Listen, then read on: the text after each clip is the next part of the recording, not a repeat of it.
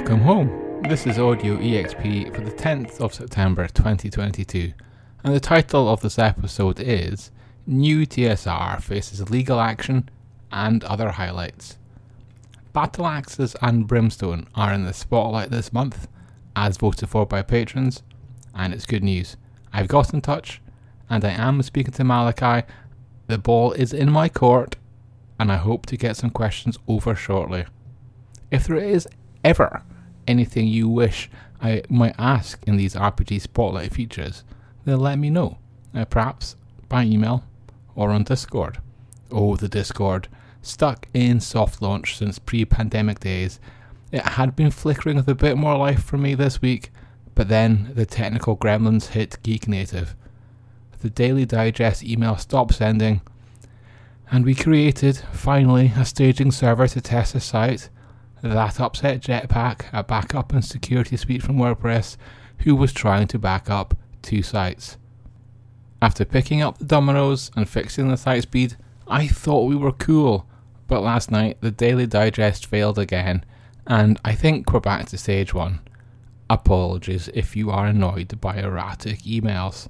Oh golly, I hope you're not also annoyed by erratic podcasts, as there won't be one next week. I'll be in Manchester for Tabletop Gaming Live, if all goes well. That was already shaping up to be an adventure. Rail strikes and a lack of direct flights meant I took the brave teenage option of booking a seat on a coach down. But I'm not a teenager, I'm an out of shape old git, so that would have been grueling. Then, sadly, the Queen died, and the UK went into mourning. I'm not a royalist, but that doesn't mean I'll celebrate the death or ignore the good the Queen did.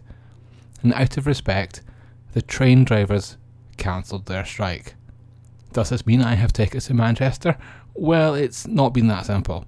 And this is a podcast about highlights from Geek Native, so I will spare you the details and settle with no podcast next week, and I'll probably be somewhere else. And speaking about RPG news, let's briefly cover a story that just made it into routinely itemized before it was published. EnWorld writes it up that Wizards of the Coast has requested an injunction against TSR. And that's TSR 4 or 5 or something like that. The phrase new TSR to describe the de evolving company seems to have stuck. So I'll use that. The request to the Western District of Washington is to stop Justin LaNasa and the Dungeon Hobby Shop Museum from publishing their version of Star Frontiers New Genesis. WotC point out that the RPG is a rip-off of their Star Frontiers game, except New TSR's version contains, they say, racist and transphobic content. Screenshots leaked, which you must always be careful to trust, seem to vindicate their concerns. You could also argue that the social media behaviour of those involved provides supporting evidence. But it's now for a court to decide. You might also remember when Ernest Gygax got involved at the start of the project, he said he wanted the new TSR to be free from politics. Well, it's the exact opposite, and new TSR seems to be a political machine. There are now many unfortunate sad truths attached to the hobby as a result. One sad truth is that the no politics in my fantasy movement seem increasingly to be synonymous with no politics that disagree with my own instead. The other is that the Dungeon Hobby Shop Museum is caught up in this. Someone else might have paid tribute to the cultural legacy of D&D. Now it just seems to share hate on social media and try and sell playing cards for 25 bucks a packet. It's any wonder that anyone has stamina to be a tabletop RPG professional with all this going on. Co founder and CEO of Paizo, Lisa Stevens has shown great stamina, even battling on through a disease, stepping back just a little to work part time but keep on working. In a recent letter, Stevens has now said she'll retire. I think it's well deserved, and she leaves Paizo with a staff in a union. And that's what most of the world would expect, but it's pretty rare in the States. It's good that Paizo's employees have one. and there have been a few other big names buying out or saying they will, but the one I wrote up was Scott Meyer, who is closing Workhorse RPG Studio. You might know that name from RPGs like Eyes Beyond the Torchlight or Old Swords Reign. It's good news for both, as each tabletop game now has publishers Max HP and Fumble Table. There's been a transfer, and both companies are brand new, and it wouldn't be surprised if each were created to house those games. We're not just going to talk about games not being published and people leaving the industry this week. Phew. Let's talk about something completely different. Let's do some Monty Python. Crowbar Creative are currently kickstarting Dr. Grordbort's Scientific Adventure of Violence, which is a 5e RPG of a Weta Workshop employees' steampunk adventures in space series. And there might be touches of Python in that game. But after it funds, and if Kickstarter is happy, all is in hand, the next RPG from the studio will be Monty Python's co curricular medieval reenactment program. That's the official RPG. It would have been huge if this game had been published 20 or even 10 years ago.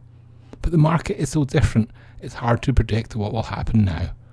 I wonder how many Critical Role fans have even seen any Python stuff. But for those in the know, it's enormous. And if you want something new and you don't want to wait, then you can now buy Swords of the Serpentine. That's Pelgrane Press's Swords and Sorcery RPG powered by Gumshoe. I have only played a few Gumshoe games, but I've always been impressed. The premise is that mystery and investigation RPGs shouldn't get stuck if players fail investigation rolls or characters don't find the necessary clues. It, the system pushes on, and it suits you know things like Cthulhu horror and that sort of thing.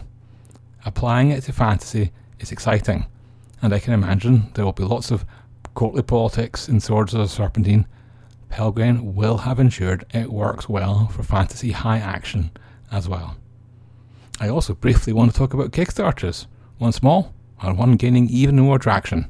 The smaller one is Secrets of the Sun King, and I'm not highlighting it because it's another 5e adventure. I want to shine light on the Secrets of the Sun King because it comes with an actual laser. Yep, the system has tabletop terrain, you know, a wee little statue that emits a laser from its base, so you can bounce it around your dungeon setup with mirrors. It comes with the mirrors too. One point to make the price and shipping date look too good to be true, Often that's a cautionary note, but I'm optimistic. The other project is Black God's Kiss. This is 5e, OSR, or its own standalone adventure system.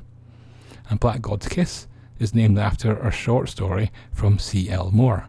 And Moore is the author who created the sword and sorcery genre's first female hero. Moore herself was prolific in cosmic horror too. And yes, she was overlooked while writing, and I knew nothing about her before, so she's clearly been missed now. I'm glad at least there's some interest in an adventure mo- module to honour her work. Now, sticking with that theme, The Witch from Mercury is a Gundam anime with the new trailer. It will be the 43 year old mech series' first female lead. The Gundam series is nearly as old as me. Now, I like anime, but there's much catching up for that hard working industry to do when it comes to representation.